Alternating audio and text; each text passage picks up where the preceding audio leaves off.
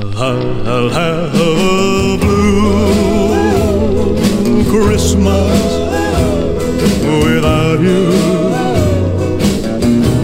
I'll be so blue just thinking about you. Decorations of red on a green Christmas tree won't be the same, dear, if you're not here with me. And when the blue snowflakes start falling, that's when those blue memories start calling. You'll be doing all right with your Christmas of white, but I have a blue, blue, blue, blue Christmas.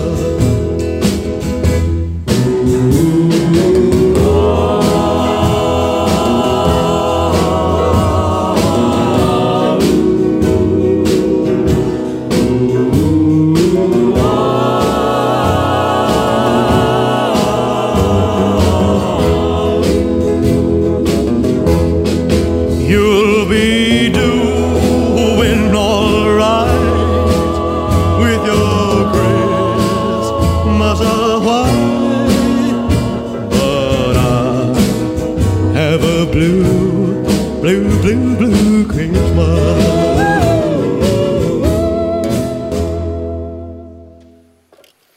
How many of you are wishing you were sitting up front today? It's amazing the emotions. By the way, I love eggnog. It's been great. Every service I get some. Now you want some too to wash down those cookies, don't you? It's amazing the emotions that you can feel at Christmas. Some of us can be up here emotionally because in our minds everything's good. And some of us can look at the Christmas season and it can be a really, really, really, really dark, blue, depressing time, for a variety of reasons. And so as we enter into this Christmas season, we'd be remiss if we didn't address the blues, the lows, and the highs. However, it is possible to walk into this Christmas season differently. We have a choice to make. And there are many factors that impact the way we address Christmas. Christmas can for many be, and as are many holidays, a battle for peace. Anxiety wants to surface, stress wants to surface, worry wants to surface, and even loneliness surfaces. Depression is on the horizon. Depression comes in many forms. Sometimes a chemical imbalance takes place in our lives. Sometimes it comes as a result of sin. And sometimes it comes because of the choices that we make and things we choose to believe. It comes in a variety of ways. So I always encourage you, talk to your doctor, talk to your spiritual doctor, and address those issues. But if we don't address depression and darkness and the blues of Christmas, then we could find ourselves in a very, very, very dark place. So as we look at Christmas and we look at the blues of Christmas, they stem from a variety of things. They can come from, you got an unemployment notice this week. They can come because of money issues. They can even come, blues can come when you're thinking, oh man, if I go to this family gathering, then Uncle Fred is going to be there. Or I have to meet this brother that we've had this strained relationship. Or my mother and I haven't talked for months and we have to pretend that everything's okay. And so when you walk into this Christmas season, you and I have choices to make. Will we let these outside peripheral things impact the inner heart, or will we address them from the inside out? A few years ago, 2 Christmases ago, as I was looking at Christmas for the first time without my father, buried him in September, stood over his gravesite, was able to do his funeral. I wasn't certain what it would be like to walk into the holidays and to drive back east to Maryland with my family and no longer be able to go to his home and spend time with him and sleep at his house, and everything was changed. We'd be in a different home. And I remember as I was processing this next step of our life, this new season, I knew that I had to make a decision, because the reality is, regardless of what was happening around me, there was still this incredible holiday on the calendar called Christmas. And of all the holidays of the year, this is the one we should celebrate. This is the one that impacted our world eternally. And so I remember just processing and preparing and spending time in God's Word and knowing, not certain how I would respond. I remember driving home and then getting there, and then these thoughts began to surface in my mind. What would my dad say to me if he were able to speak today in heaven? And I got to believe that my dad would have said this: Jimmy, celebrate Christmas. Love the ones you're with. Spend time with them. I'm okay. In fact, I'm better than I've ever been. I'm going to enjoy heaven with Jesus himself. I want you to enjoy. Listen, don't worry about me. Love those around you. And I remember just speaking that truth back to myself, that God was with me. And as we look at this Christmas story, we see people at all different levels. And we're about to look at an account of an old man who was anticipating the Messiah coming. He sees him, and while he's seeing him, there is this couple called Mary and Joseph who just gave birth to the King of Kings. They had no one they could talk to who had understood their way, and this collision of worlds take place, and both parties need to address these outside circumstances that were taking place, or their joy, their peace would be strangled away. Grab your Bibles and I'll show you what I mean. I want you to turn to Luke chapter 2 and begin at verse 21. If you need a Bible, hold your hand up. Our ushers will put one in your hand today. Look at Luke chapter 2, and we're going to read verses 21 to 35. And would you stand with me as we read this, Luke chapter 2, verses 21 to 35. Let's read this out loud together. Luke chapter 2, verses 21 to 35. Would you read it with me? On the eighth day, when it was time to circumcise the child, he was named Jesus, the name the angel had given him before he was conceived. When the time came for the purification rites required by the law of Moses, Joseph and Mary took him to Jerusalem to present him to the Lord, as it is written in the law of the Lord. Every firstborn male is to be consecrated to the Lord, and to offer a sacrifice in keeping with what is said in the law of the Lord, a pair of doves or two young pigeons. Now there was a man in Jerusalem called Simeon, who was righteous and devout. He was waiting for the consolation of Israel, and the Holy Spirit was on him. It had been revealed to him by the Holy Spirit that he would not die before he had seen the Lord's Messiah. Moved by the Spirit, he went into the temple courts. When the parents brought him in, the child Jesus, to do for him what the custom of the law required, Simeon took him in his arms and praised God, saying, Sovereign Lord, as you have promised, you may now dismiss your servant in peace. For my eyes have seen your salvation, which you have prepared in the sight of all nations, a light for revelation to the Gentiles and the glory of your people Israel. The child's father and mother marveled at what was said about him. Then Simeon blessed them and said to Mary, his mother, This child is destined to cause the falling, rising of many in Israel, and to be a sign that will be spoken against, so that the thoughts of many hearts will be revealed, and a sword will pierce your own soul too. You may have a seat. One of the truths that often gets neglected about this Christmas story, God becoming man, incarnation, God becoming flesh and dwelling among us, is this: the God who created you and me is fighting for you. The reason God came is that he wanted to give us a chance to receive eternal life. Sometimes we forget this very truth during this season, and even forget why Jesus came in the first place. He came on a rescue mission. God stepped into humanity to fight for us. He didn't hope for peace. He fought for peace. Think about that. The scars on his hands and the wounds in his side and the blood on the cross and his death is a reminder that God came to fight for us. And so today we jump into this Christmas story. Last week we saw where the angel spoke to the shepherds.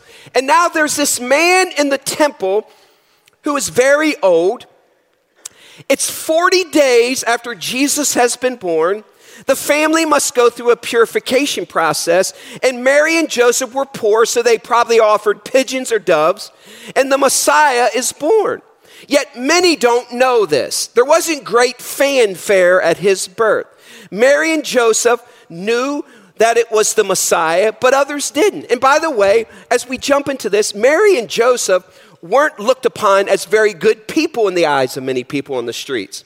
Because word on the street was that Mary says that she's pregnant by the Holy Spirit. Mary is out there saying that somehow she got pregnant, but it wasn't through a man. Now imagine that conversation today. Your friend walks into your house and says, hey, by the way, I just want to let you know, I'm pregnant, but it's not by a dude. And I want to let you know that, listen, I have never had intimate relations with anyone, but I'm pregnant. What would be your response? What would be your human response? Yeah, right. So it wasn't as if she could go to people and say, hey, I got impregnated by the Holy Spirit.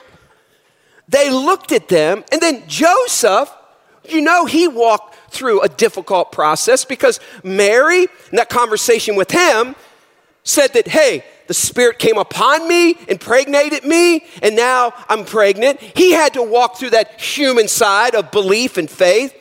And so when they walked on the streets, there was gossip on the streets. And I'll guarantee you, if social media would have been alive, it'd been hashtag, yeah, right, Mary and Joseph. Gossip would have been on the street. So it wasn't like people were running up to them and saying, oh, I hear you're pregnant. No. They looked at him. They turned their backs. They walked to the other side. And when they came in to worship their God, the righteous people would stare them down and judge them because they couldn't understand how in the world a woman could be conceived with the Holy Spirit. So it was a hard 9 months. They didn't have, like I said last week, reveal parties. There weren't people excited. Hey, let's go to the real party of Joseph and Mary. No, they wanted, I'm not having anything to do with that couple. They're trying to convince us that they got pregnant. We know what took place.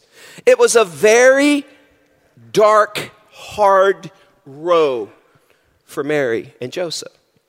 Meanwhile, there's this man who is aging. The Spirit had come to him and said, now listen, Simeon, you won't die until you see the Messiah. I have wondered, as this man walked into all these places and the corners of the temple, can you imagine him week after week, potentially year after year, coming to Grace Community Church, all three services, and you're like, there's the dude that says the Messiah. He's coming up, and everyone has a baby. He walks into Kid City, and he's holding babies. Is this the one? Is this the one? And someone's saying, security, get this guy out of here. So he was as weird as anybody. But the Spirit had told him that one day in the temple, so I'm convinced he came to all three services at his temple proceedings. And he went to the north auditorium. He went to the south auditorium. And after a while, people were like, would you just cool it, Simeon? Because no one had spoken to him. Yeah, and he's saying, no. I heard from the Holy Spirit, and the Holy Spirit told me that I get to see the Messiah, and I'm not going to die until I see the Messiah. And someone's like, I hope you die. So there's this tension, but there's this hope brimming with this man. There's this couple that knows they have the Messiah, but it's a very difficult time. It's a collision of emotions. It's a collision of worlds. And I wonder how many times Simeon's friends said, would you just call it? And then it says this, and look again in Luke chapter 2 and verse 25, it says this. Now there was a man in Jerusalem called Simeon who was righteous and devout. He was waiting for the consolation of Israel, and the Holy Spirit was on him. It had been what to him? What's it say? Revealed to him. By who? The Holy Spirit. That he would not die before he had seen the Lord's Messiah. I wonder if he had moments Like, Lord, did I really hear from you? Holy Spirit, was that you or was that pizza last night? And I wonder there's moments where that he just wanted to give up and he was tired and he was aging. He wanted to go home. But hope kept bringing him back. Hope kept bringing him back. Hope kept bringing him back that this could be the day. And then it says this in verse 27. It said, moved by the Spirit, the same Spirit that spoke to him, he went into the temple courts. And when the parents brought in the child Jesus to do for him what the custom of the law required, Simeon took him in his arms, and he did what to God? What does it say? Praise God. Can you picture? Sovereign Lord, as you have promised, you may now dismiss your servant in peace, for my eyes have seen your salvation, which you have prepared in the sight of all nations, a light for revelation to the Gentiles and the glory of your people, Israel. Can you feel the rush of excitement in this man's spirit? Maybe even today you can see him. Maybe today that you just picture when you've had that breakthrough and finally the answer and the help and the news, and you were clinging to the promises of God, you heard from his word, and that relationship turned around, and that doctor's report was reversed, and that job surfaced. You know those moments? It was the same kind of moment for Simeon. I picture this glee on his face, the rush of adrenaline pouring through his veins. I wonder if he had other days where he would walk away empty and thinking, I don't know if I can go back. Like, Lord, did I really hear from you? God, I believe you're good on your promises, and I've read the Old Testament, and I know it's truthful, and I know the Messiah is coming. I've seen all the prophecy, but it's been dark for 400 years, and there haven't been prophets speaking, and it's like, why haven't you brought the Messiah? And I'm sure there was moments he wanted to give up, and he went home, he wanted to stay in bed, but church started at 10 o'clock, and he had to be there. Hope kept bringing him back. Promise of God's word kept bringing him back. He kept believing, even though he didn't see what he wanted to see. You see, had he not left that morning, he would have missed out on holding the Messiah. Hope kept bringing him back.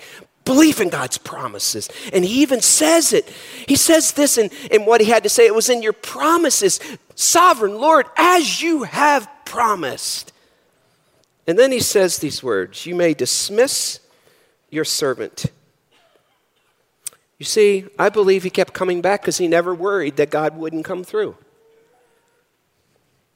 You see, worry is at the core of depression and Christmas blues. Now listen to me. Worry and anxiety has the ability to strangle peace, has the ability to strangle joy, has the ability to suck the life out of you. If you focus on the wrong thing, worry will destroy you. And by the way, think about it this way. Worry is an act of faith too. It is deep-seated belief in a worst-case scenario. Think about that. It takes as much faith to believe in a worst-case scenario as it does to take faith to believe in a God case scenario. You have faith. You say, that person doesn't have faith. Oh, yes, you do. You have faith in a worst case scenario. Pull away from that and process that for a moment. So where will you place your faith? When you begin to worry, you're believing in a worst case scenario. You have faith. But you have faith in a worst case scenario. You know what I choose to have faith in? I choose to have faith in a God who can change the ruling on the field. I choose to place my faith in God case scenario so that worry doesn't strangle me. Think about it. Some of you believe because Google said it, then this is my future. Sickness, pain, darkness, death, funeral. We trust Google more than we trust God. Google said it. So let me tell you something. The next time you get a report, stay off of Google and get into God's word. Seriously. You know what we like to do? Oh, I got this, and I felt this, and I saw this, and it means this, and I got this ache. You know what we do? We Google. Instead of Google, and go to God's word and see what he says. You see, the moment you begin to place trust in anything outside of God, what you're saying is, I have more faith in Google than I do in God. Stay off Google. Can I get an amen back there? Over here? Can everybody say amen? You see, we have a choice to make. So Simeon takes him in his arms in verse 28. Holds this child. I'm sure he was a weary man. The day he dreamed about was right before him. I wonder how many of these opportunities we miss out on because of fear, worry, and anxiety. I wonder how much darkness and dread and depression and desperation could be lifted today if we just said, God, yes, this is hard. And God, this is hard information. And God, it's difficult relationship. And yes, God, I just got laid off. And yes, God, my husband just left me. And yes, God, my wife just died. And yes, God, my dad just died. And yes, God, I just lost a child. And yes, God, I lost a baby. And I'm hurting. And pain is on the horizon. But I believe in my God that somehow God is with me. It's a choice that we have to make in the middle of the pain. His response is impeccable. He says, Sovereign Lord, and I love that response because it's a reminder that God is in complete control. He lets out a deep, heartfelt response, and I gotta believe this, that once he saw this child, this 80-year-old man began to skip around the church, the temple, and say, I told you so, I told you so. Those people would look at him and say, man, you're weird, old man. Something wrong with you. I got to believe he just kind of walked up and said, he's here. Believe in God. I told you so. You see, the reason he experienced and saw the fruition is because he continued to obediently walk in faith. The older I get, in my walk with Jesus, the more hope grows because I have seen God come through over and over and over again. You see, some of you are believing in the worst case scenario. Remember, your words speak life or death on your own life. So I'm putting my faith in God, and when I speak, I'm speaking truth back to myself. I'm speaking scripture because it doesn't return void. I'm reading God's word out loud. I'm not reading Google out loud. I'm reading God's word out loud. And I'm speaking truth back to say, this is who my God is. This is what my God promises. This is what my God can do. And even if I'm not healed on this side, even this relationship's not restored on this side, I know that there will be a day when I stand before my God and all things are going to be perfect in every way. I can walk in that truth. So while this was all going on, an 80-year-old man was skipping through the temple. There's this collision of emotions. Look at verse 34 and 35. It says this, then Simeon blessed them and said to Mary, his mother. He looks at her. He doesn't say he says it to Joseph. He looks at Mary and says this.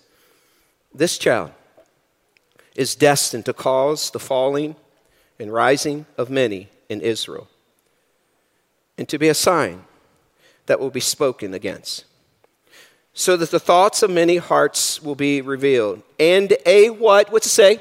Sword will pierce your own what? Soul too.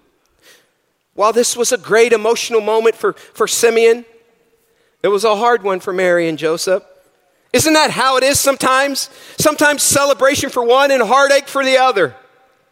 The news that somehow this baby would grow up and be a savior and would be hated and loved by many. Think of how much love you feel for your newborn. And now to hear, your newborn, 40 days old, 6 weeks old. You dreamt about it. Like finally your child is born. And this man who's speaking a word of the Lord upon your life says, listen, this child will one day cause you to feel like a sword has went through your soul. That's hard news for a mom, isn't it? She knew that there would be a day on the horizon where she would weep and she would mourn and she would be broken because of how the world would treat her Messiah son, Mary, you might be happy now, but you will weep later, and sorrow and pain will pierce your heart, Simeon says. Mary, they're going to spit on your son, and you're not going to be able to do anything about it. Mary, they're going to nail him to a cross one day, and you're going to stand and watch it, and you will not be able to do anything about it. Come on, mom and dads. Can you imagine? I cannot imagine taking Josh Hinn or Isaiah to the cross and not be able to do anything about it, because you know that was his call. He was the sacrifice for the world. And it says that Mary stood by the cross and a sword went through her soul. Pain, heartache. You see, the news was heavy, but it didn't level her, because she placed her hope in this Messiah that was growing in front of her. Anxiety never overcame her.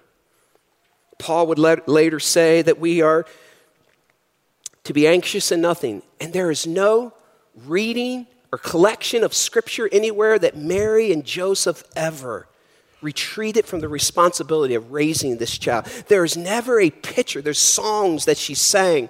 There's never a picture where they left this responsibility. There's never a picture where anxiety or grief that was so bad that turned into worry ever kept them from trusting in God.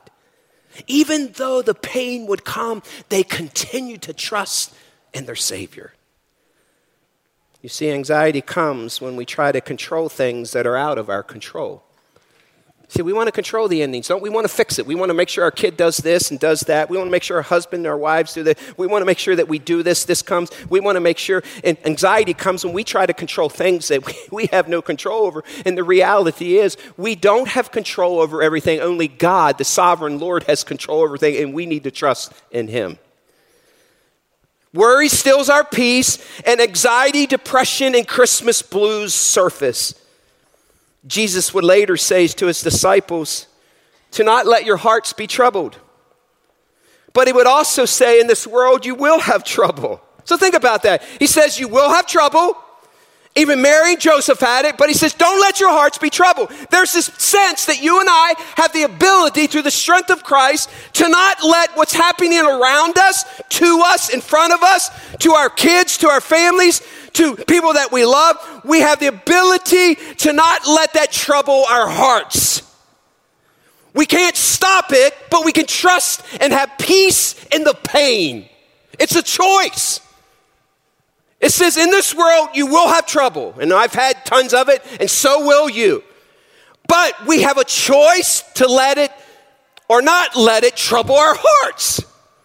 There's a big difference there. It's trusting in the promises of God.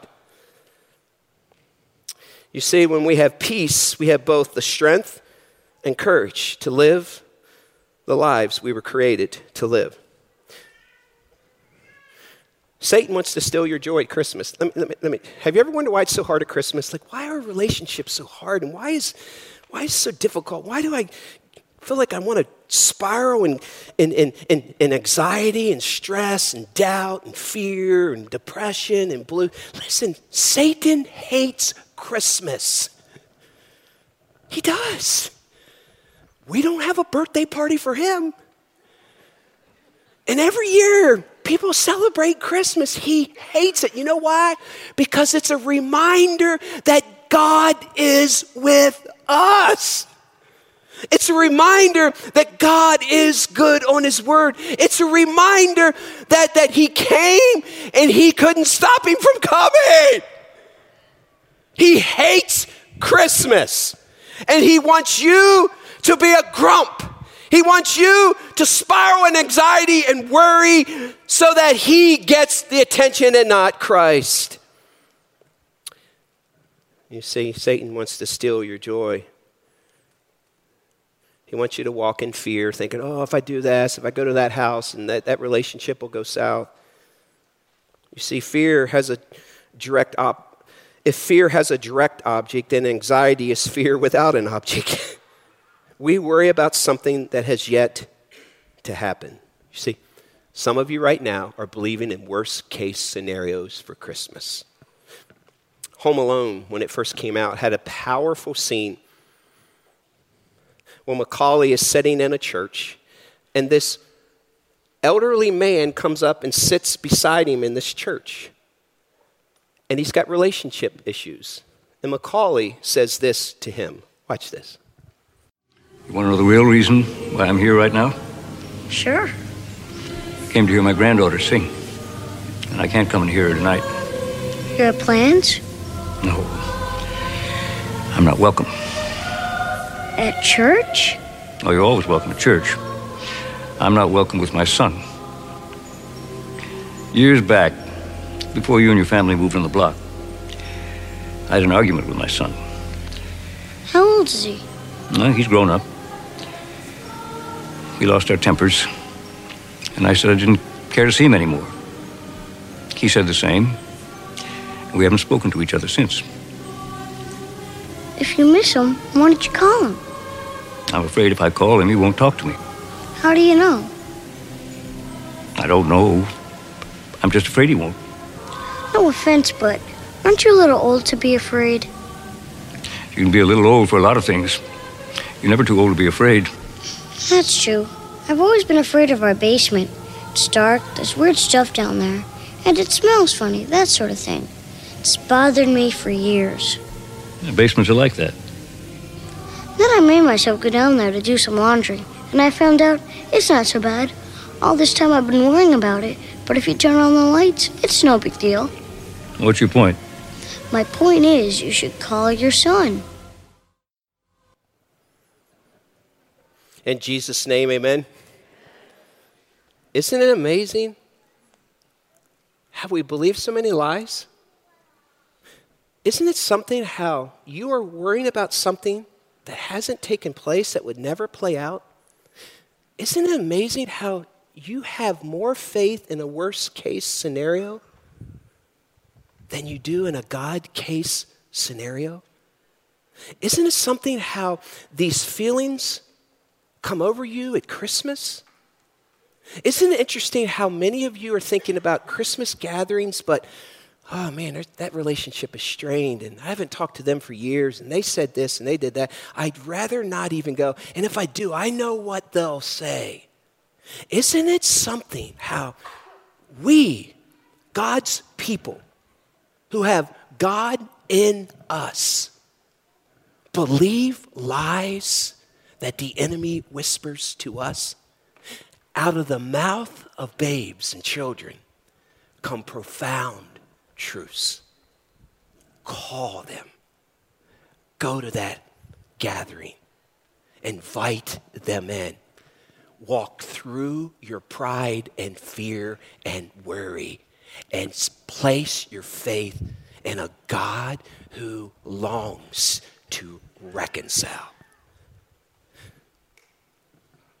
Joseph and Mary could have been riddled with fear, could have been riddled with anxiety, could have been riddled, yet you never see it on the pages of Scripture. Peace and hope surfaced in their lives. You see, no matter what's happening out here, we must always remind ourselves of this truth. The God who created you and came for you on Christmas morning is still fighting for you. So what is that lie you're believing that has you riddled in worry and stress and anxiety and Christmas blues and depression? What fear keeps you in the closet of depression?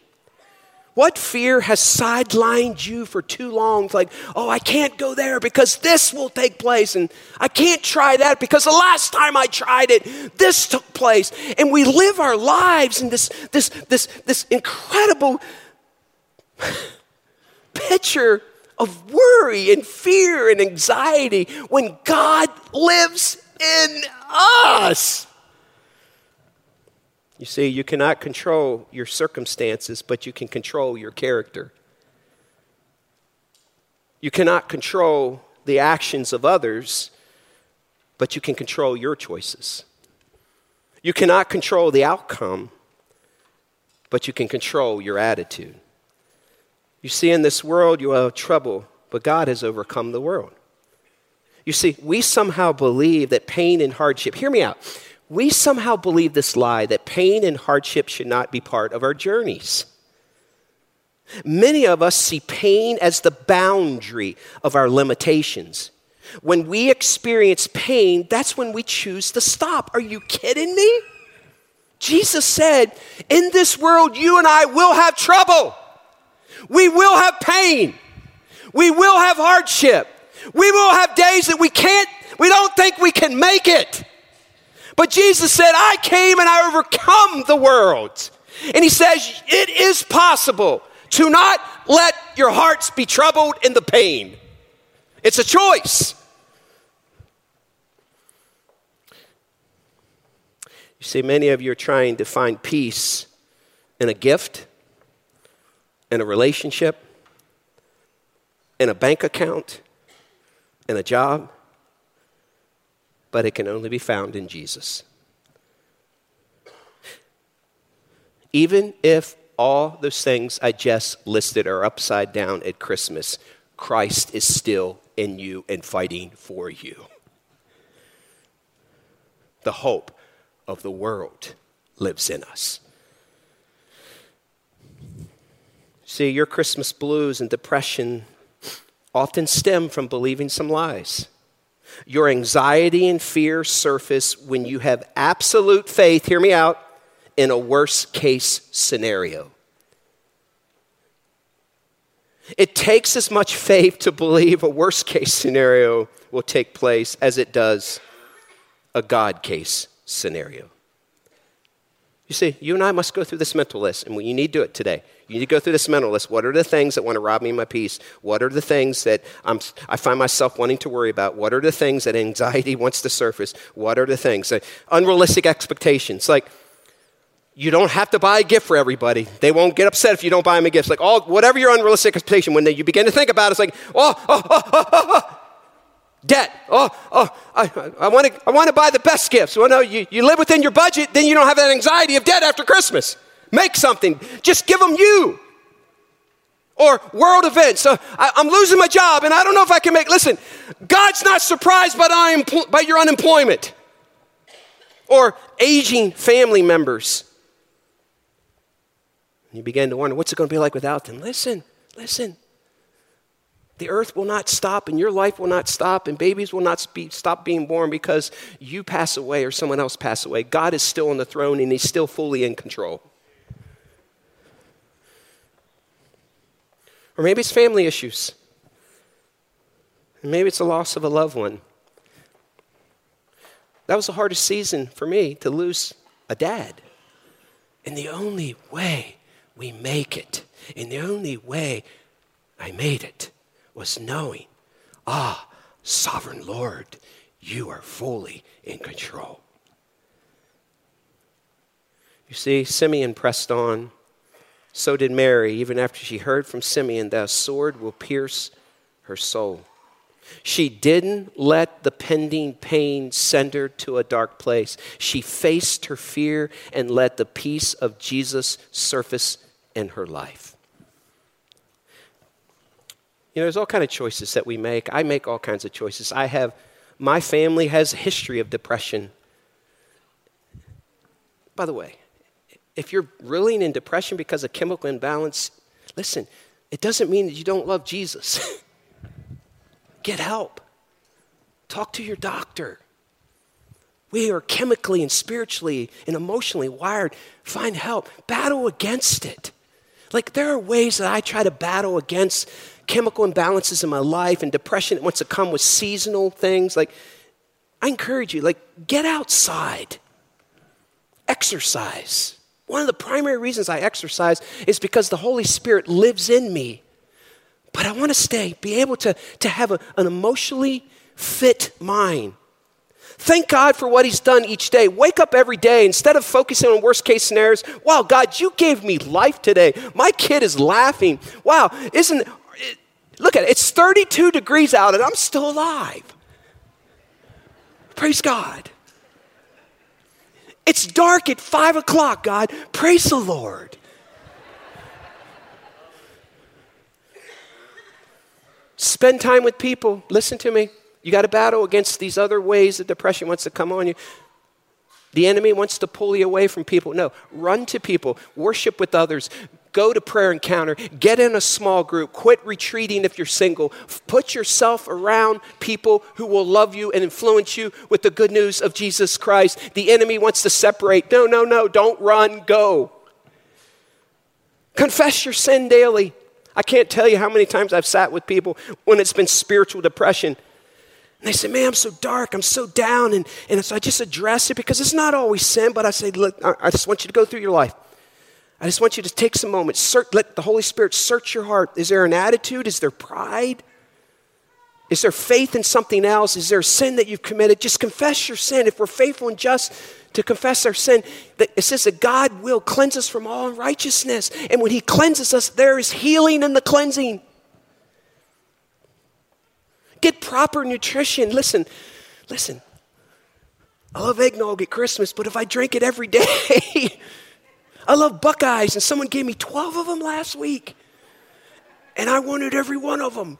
And I'm telling you, I could have ate 6 at a time. If I'm going to be honest, I could do it. I wanted to, but I passed them on.